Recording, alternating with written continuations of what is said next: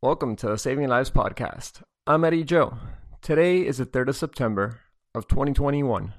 Just kidding, 2020. I'm dying to get out of 2020, I guess. The article that I'm going to be discussing today was published in Chest just two days ago, and it's titled How I Select Which Patients with ARDS Should Be Treated with VV ECMO, which VV ECMO is veno-venous extracorporeal membranous oxygenation or membrane oxygenation.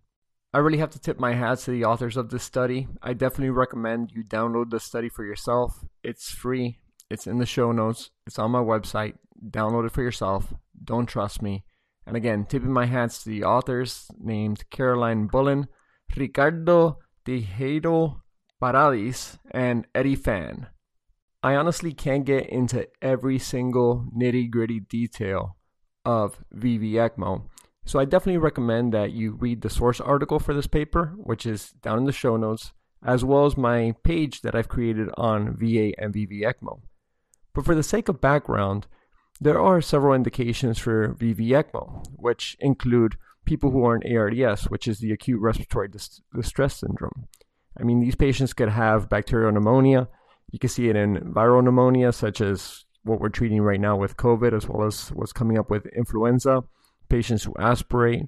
You know, you could also put people on VV ECMO for those people who, in whom you need to rest the lungs, like people who had major trauma, where, you know, the contusions can negatively affect lung function. You could also use VV ECMO in patients who are pre and post lung transplants. This is sometimes the only way you keep the patients alive until they get the transplant. So, something to keep in mind. In addition, patients who are in status asthmaticus, who you can't ventilate, those are also some people who will benefit from VV ECMO. And lastly, people who are bleeding out of their lungs with either massive hemoptysis or pulmonary hemorrhage that you can't oxygenate them and can't ventilate them, well, VV ECMO might be something for them. Although you do have to think about the fact that these patients, the majority of the time, now there's some case discussions and whatnot where they're not anticoagulating the circuit. But, you know, if you have to anticoagulate the circuit and they're having pulmonary hemorrhage or massive hemoptysis, you might be shooting yourself in the foot. But those are the indications, generally speaking. Of course, there are things that I can't mention here for putting somebody on VV ECMO. So, getting back to the article that I'm using as a reference for this podcast, I think it's a really good article, and it's part of this new series, at least that I've no- noticed, in Chest, which is called How I Do It in Critical Care. So, this is the opinion of somebody who's an ECMO practitioner. Starting off, we're going to look at the eligibility criteria, which the first thing is do we need this patient to be on VV ECMO for oxygenation and or ventilation criteria? And a lot of this is subjective. This is my this is my tidbit. But we're going to start off with the fact that the patient needs to be on an FiO2 greater than or equal to 80% and a PEEP greater than or equal to 10 centimeters of water. The patient also has to have a tidal volume less than or equal to 6 cc's per kilogram of ideal body weight. This is all honestly ARDSNet criteria. Many of us have those stubborn pounds that seem impossible to lose, no matter how good we eat or how hard we work out. My solution is PlushCare. PlushCare is a leading telehealth provider with doctors who are there for you day and night to partner with you in your weight loss journey. They can prescribe FDA-approved weight loss medications like Wegovy and Zepbound for those who qualify. Plus, they accept most insurance plans. To get started, visit plushcare.com slash weight loss. That's plushcare.com slash weight loss. Getting back to these criteria of FiO2 PEEP as well as tidal volumes, those of us who've been taking care of COVID patients in 2020 on the ventilator have noticed that almost every single one of these patients has ended up with settings greater than this.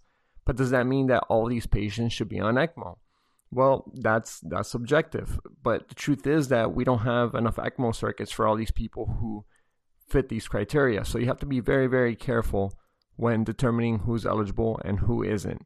And this paper goes over all those other eligibility criteria. Once you check off the boxes of FiO2, PEEP, as well as tidal volume, you need to look at the PF ratio of the patient. For those of you who are unfamiliar with what the PF ratio is, it's honestly the PaO2 divided by the FiO2.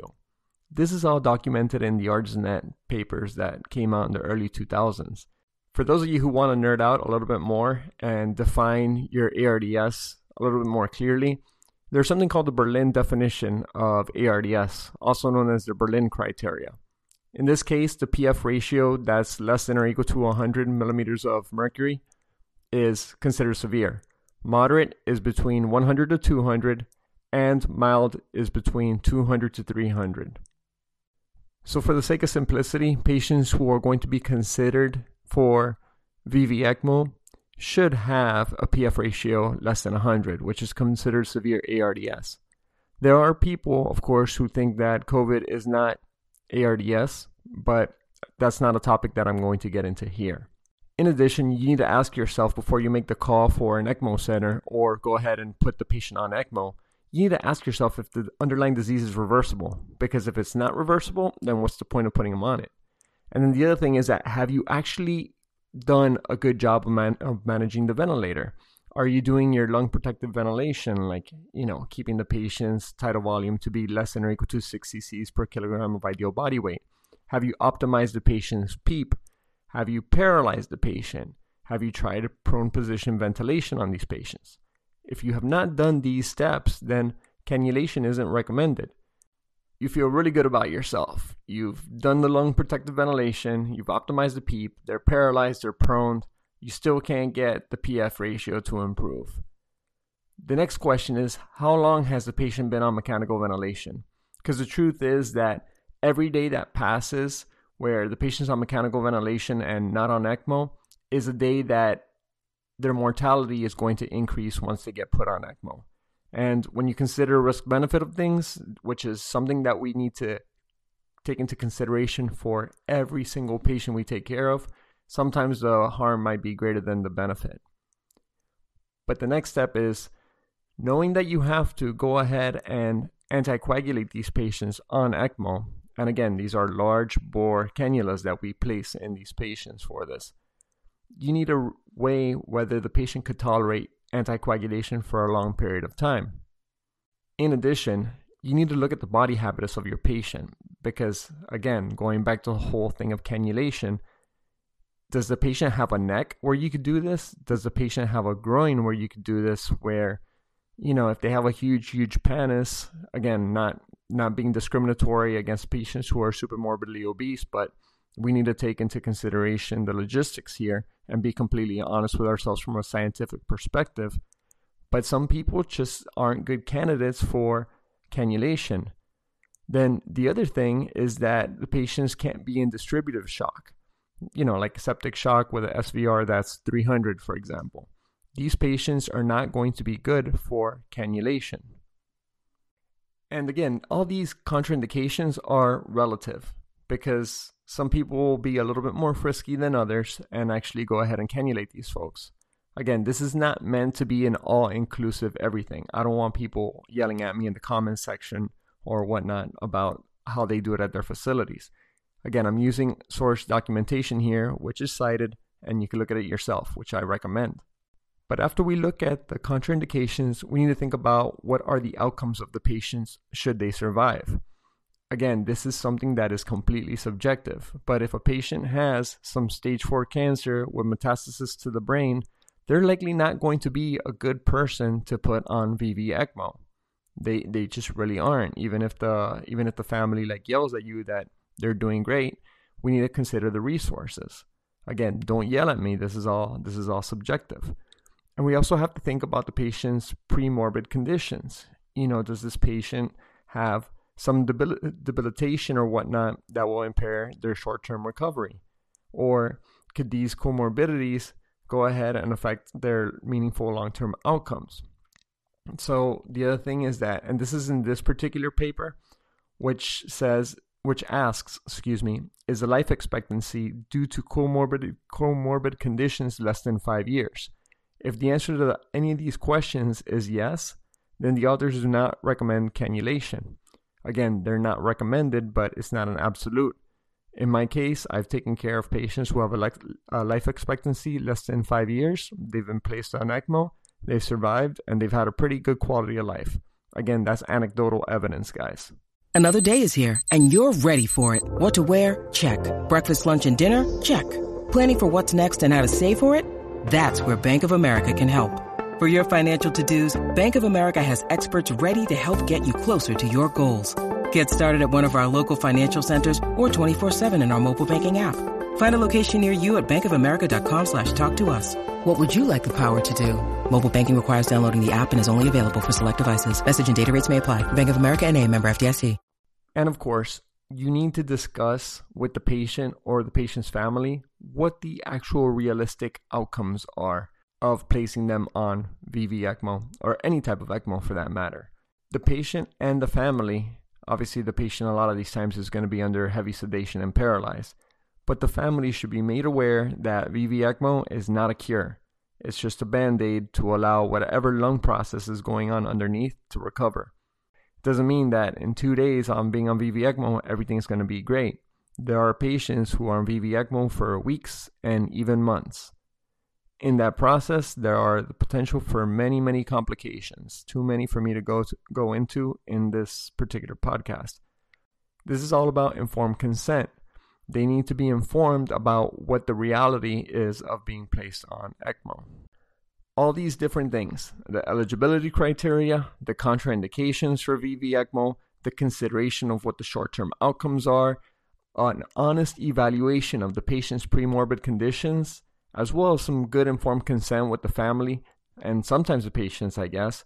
All these boxes need to be checked off because you do not want to waste the time of your friendly neighborhood transferring hospital or ECMO referral center. You don't want to call them and waste their time to evaluate a patient who, who just isn't going to make it.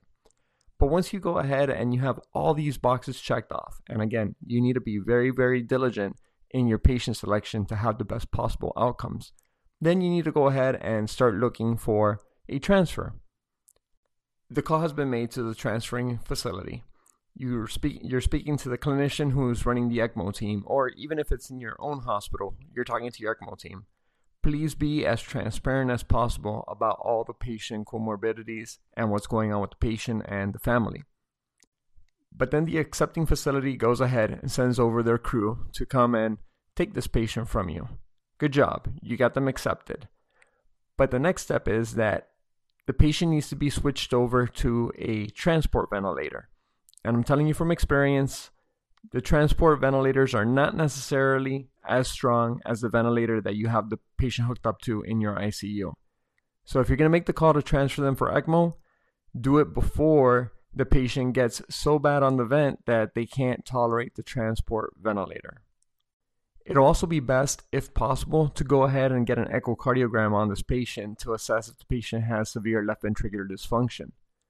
The reason for this is because it could help out the transferring the transferring center figure out if the patient is going to be a better candidate for VV ECMO or VA ECMO. Depending on your location geographically and your friendly neighborhood ECMO center, sometimes they have a traveling team which will go and cannulate the patient at your facility. But this is very, very dependent on different facilities. To finish off the podcast, let's do a quick recap on everything that we just discussed, but a little bit faster now, just a little bit of a reminder of what we're going to be doing. First, we're going to look over the eligibility criteria. Is their PEEP high? Is their FiO2 high? Are they in severe ARDS? Have you done everything you possibly could do to make the patient optimize on the vent? That being less than 6 cc's per kilogram of ideal body weight, well, less than or equal to. Is their PEEP optimized? Are they paralyzed? Are they, pro- are they prone? Does the patient have any contraindications to being placed on ECMO? Have they been on the vent already for two weeks, for example? Is the patient going to be unable to tolerate anticoagulation? Is the patient honestly somebody who's not a good candidate to obtain vascular access? Is the patient in profound distributive shock? All these things, if the answer is yes, then they're not a good candidate for cannulation. What are the patient's Short term outcomes. What are the patient's premorbid conditions? Have you discussed things with the patient and their family in detail? If you haven't done these things, if you haven't looked at them, if you haven't appraised them properly, then you shouldn't go ahead and contact the transfer center yet to get this patient out or the ECMO team if they're in your institution. Then go ahead and make the phone call for the transfer, get an echo, make sure that the patient is nice and tucked in, that you have all the information possible so that they could decide to cannulate either at their institution after a road trip or a helicopter flight, or if they're going to be cool with the team coming in and cannulating at your facility. I hope that you will look up the show notes where you can see the source article for this and not trust me. Thanks for sharing this with your friends. I would appreciate if you gave me a five star rating or a thumbs up, depending on where you're listening to this, whether it be some sort of podcast station or YouTube. Appreciate all support. Thanks, guys. Hope you have a great day.